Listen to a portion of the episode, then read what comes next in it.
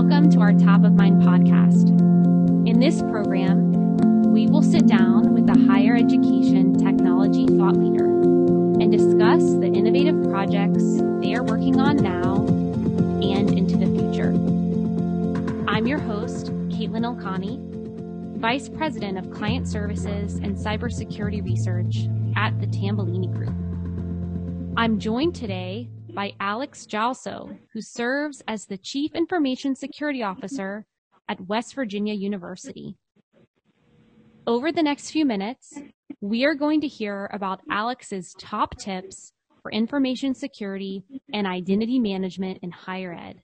Let's get started. Welcome to the program, Alex. Thank you for, uh, for inviting me, Caitlin. So, as you mentioned, I am West Virginia University's uh, Chief Information Security Officer. I've been employed at WVU for more than 25 years. In fact, I got my 25 year um, years of service certificate yesterday. And in the past 10 years, I have held different roles in information security and identity management. Thanks for that introduction, Alex. I'd love for you to tell us about your security journey and how did you get here? That's a good question, Caitlin, and it's been quite the journey. In 2009, I joined WVU's information security team as its senior project manager with the task of uh, handling a network vulnerability security assessment. And then after that, I started working on web application security scans. Then my supervisor moved on to another role. Then I was promoted to assistant director. And then after a few more success, I was promoted to director and then the chief information security officer, which I have held for the past five years. And then two years ago, the responsibility of managing the identity management team was assigned to me. So that's been my journey over the last 10 years in information security and identity management.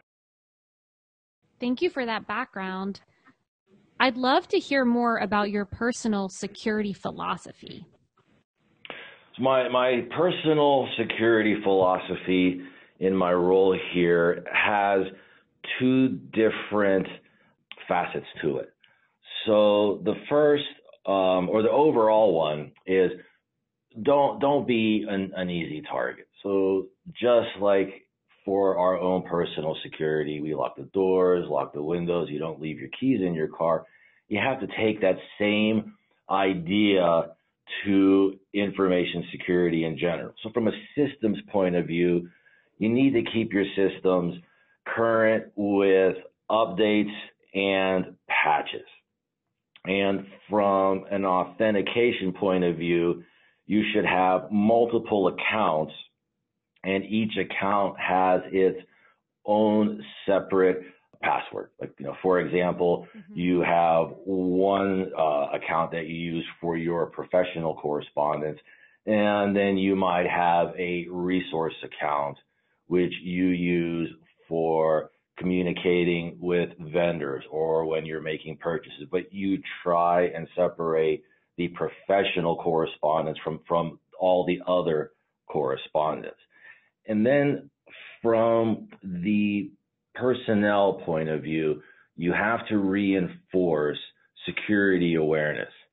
And in, in my environment, we work to make our users aware of suspicious email phishing, a spoofed email where the bad guys will try to impersonate a person higher up in the organization and try to convince the recipient of the email to transfer money or something else that would put the university at risk.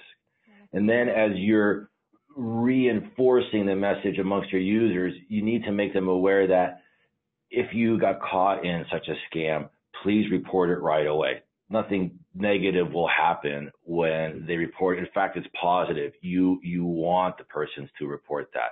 That way, you know what's happening across your user base, and you can develop the appropriate awareness materials to make others aware of what is out there. And by following those two approaches, you can put a nice baseline, a nice fundamental setup for your information security program. What keeps you up at night about security in higher ed, Alex? Well, I have a very good team that takes care of those items that I mentioned earlier about not making the university uh, an easy target. In in my role, what keeps me up at night are increased or new compliance regulations. Mm-hmm. Because when that happens, you have an outside entity or outside agency has I determined that there is a risk in the greater business environment or academic environment that that needs to be addressed. And when you when the university will receive such a notice that there's a, a new compliance regulation tied to a service that the university delivers, like research or payment processing or processing financial aid, then you have to start working to address that, to lower the risk, to make the operations more secure. And sometimes that's not an easy task to get done because you might not have the resources to uh, address it, whether it's people or technology. And you might not have the time to get it done before the next assessment is coming in. And then when you have multiples of those uh, new compliance regulations occurring, that could increase the overhead, and then it gets even harder to be current with the um, compliance regulations. And with WVU being a research level one institution, uh, uh, land grant state university that's the flagship, we have a higher level of visibility. So we have more regulations that we have to follow. And trying to stay in front of that can be the challenge because you don't always know what's going to be the new compliance regulation. So those are the areas or topics that keep me up at night and uh, with information security and higher ed. Let's go back to people. I know that you recently undertook a large identity and access management project at WVU. What pieces of IAM did you tackle? The pieces that we tackled were account provisioning and password management within WVU. And also, WVU works with a statewide hospital system where there are, say, faculty from the medical school who are also MDs in the hospital system, and the reverse. There are hospitals are MDs who are also faculty. Mm-hmm. And one of the services we wanted to offer to this population was the ability to have a single set of authentication credentials that would work in either uh, setting. And the work to make sure that we identify the right user ID and match them up between the two entities. So you, you have 30,000 people working in the hospital system and there's almost 60,000 in the university. There, there's a lot of IDs floating around there. So you have to be able to identify them, match them, and then synchronize their passwords. And we strive to get that done within a three day window from the time the person has been identified as being in this population that we call shared users. So those were the three main topics that we addressed in our identity and access management project. What prompted that project? That's a really good question. So it was January of 2018 when identity and access management was assigned to me. And when my supervisor did that, I said, "What what is the objective? What is it that uh, she wants me to address within identity and access management?" She said, "Make the operations run smoother. Identify the problems, fix them, strengthen the program." Said, "Okay." And in the first week, I have this new responsibility. The, the vendor, which is the key to our identity and access management system, went bankrupt.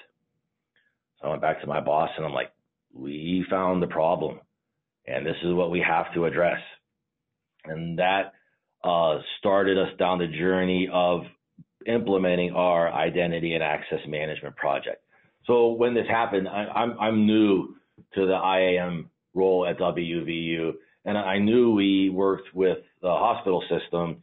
So I called my peer over there, and she was also new to the identity and access management role. And I, I uh, asked her, what changes would she like to see? Because we're going to have to put in a new system. Mm-hmm. And she identified her requirements. I worked to identify mine. Now, granted, we're under a short timeline because we have no vendor anymore to give us support in case our system suffers uh, any issues. So we wanted to go from a single unified system where one team was supporting both the hospital system and the university to two separate systems, one dedicated to the hospital, one ded- dedicated to, to the university. And in that way, we could bring more resources to bear to make a better and stronger program and then focus on supporting those people who work in both are paid by both places, but could work in either one, which is our shared user population. So just to circle back, the bankruptcy of our IDM vendor prompted the start of this project, but we also used it to lay the foundation for a program which can scale and grow as our two entities uh, grow as well. I'm sure you've had a lot of interesting things happen during this transition. What lessons yes. did you learn along the way? So, the lessons that were learned is identify all the processes that are part of your identity and access management program. I wasn't able to do that because of the time constraint in having to identify a new vendor, put a system in place, and get everything up and running. And if you would look at this from a project management approach, all of the pieces where you're supposed to know what the project is to deliver when it is complete, we kind of had to go quickly through that piece and then just identify the main items and then hope along the way that we could address the rest. So in a perfect world, being able to know what it is you have to support and replace, that's the key. Uh, in my situation and with the hospitals, what we learned is you have to be flexible and realize if something is not going as it should with the project, be able to quickly pivot, find out what needs to get done, put the plan in place, and then implement that so we could maintain our project schedule. What would you do differently in the identity management implementation journey, Alex, if you had to do it all over again? Well, um, to add a little bit of humor, don't select a vendor where it's going to go bankrupt at an unplanned time. That's good. So, yeah, that would be the first one. So the have a better understanding of the life cycle of an identity. So, for example, you have students, universities have students.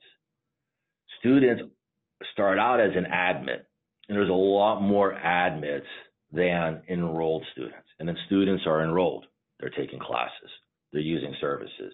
Then students graduate and then they become alumni. So the student life cycle is three basic phases, but you can't treat each phase as a what we call an active identity on campus. So in the student phase, the middle one, the students are using the learning management system, using academic technologies daily. They're um, high volume users. But when they're an admin and an alumni, they're what we call passive users, where they need to access resources, but not many, maybe a course catalog when they are an admit, or maybe the alumni association site whenever they graduate. So you, you have larger populations of admits and alumni, but they're not high volume users. They're what we call passive users.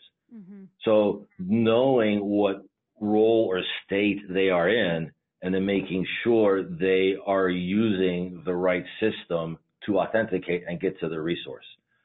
Handling all your admits, all your students, all your alumni in your identity management system is very expensive because the licenses are expensive for an identity management system because all the services the system provides. So you need to find other ways to get your passive users access. And that's where WVU is starting to roll out federated access for our passive users so they can use, say, their social media credentials like their Google account to log in and view the resources that they that they're um, they can get access to.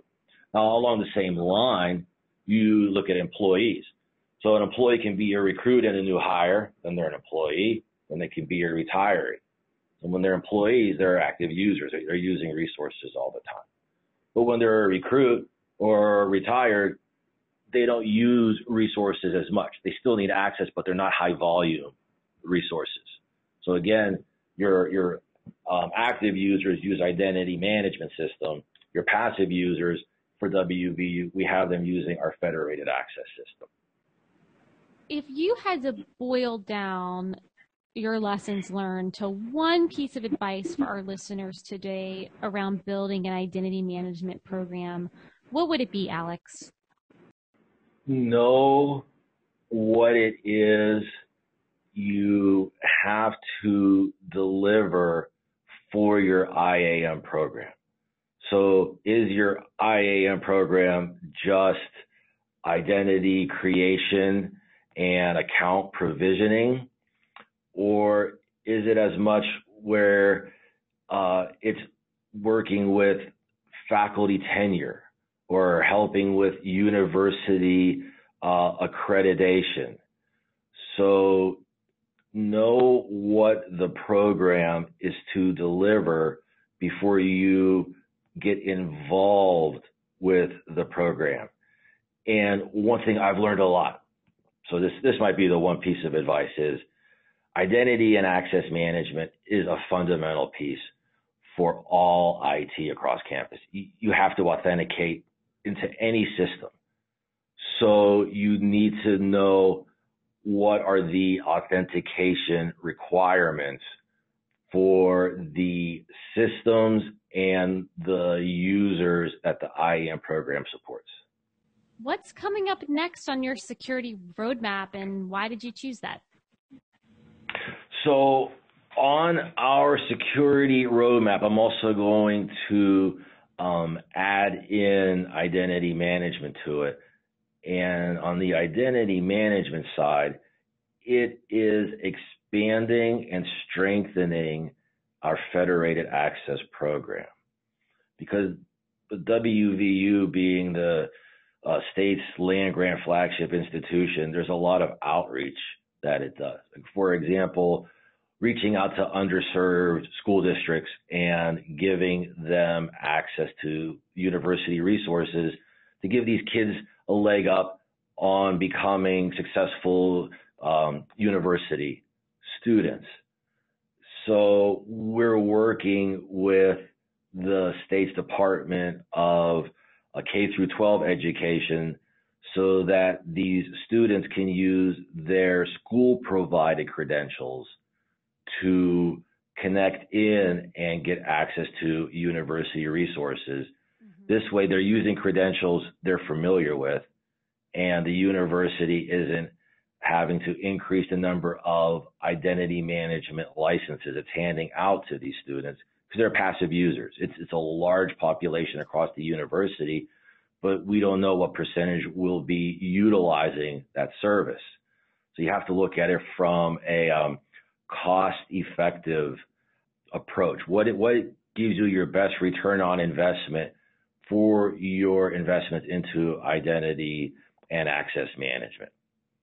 On the security side, the next item on our roadmap is conducting an enterprise-wide comprehensive security assessment, which is based on the NIST cybersecurity framework. So we have a lot of good tactical processes we do at the university. We scan the whole environment every week for network vulnerabilities, computer vulnerabilities, sensitive data that's located across endpoints, uh, malicious software. So we scan all of those. We have a governance program that we're putting into place, but we need to measure how we are doing from an enterprise point of view. So not just looking at one college or one division, but how is WVU doing as a whole? And that is what we are working with, working on to release this or start this a comprehensive cybersecurity assessment. So on an annual basis, we ask all of the campus IT directors to answer questions based on the operational work that we do. Mm-hmm. We get their answers back and then we cross-reference that to the metrics we collect and then we can see where we're doing well, where we where improvement is needed or where investments are needed and overall, that, that strengthens the security posture of the university and lowers overall enterprise risk. Well, what one piece of advice overall, Alex, would you like to leave our listeners with today? Information security, including identity management, it, it isn't a one and done solution, meaning can't bring a consultant in, well, or let me rephrase. You bring a consultant in, the consultant gives you assessment and says you need to implement X amount of recommendations for your information security or identity management program. That's just the starting point. Just because that consultant came in and did that, that doesn't mean you're done. Or implementing the systems. And then after that, that, that doesn't mean you're done. Both of those two areas, information security and identity management, they are ongoing programs. You have to have a strategic plan in place to determine what you want to achieve in the next two, three years down the road. Then you have to measure your progress towards achieving the goals in your strategic plan.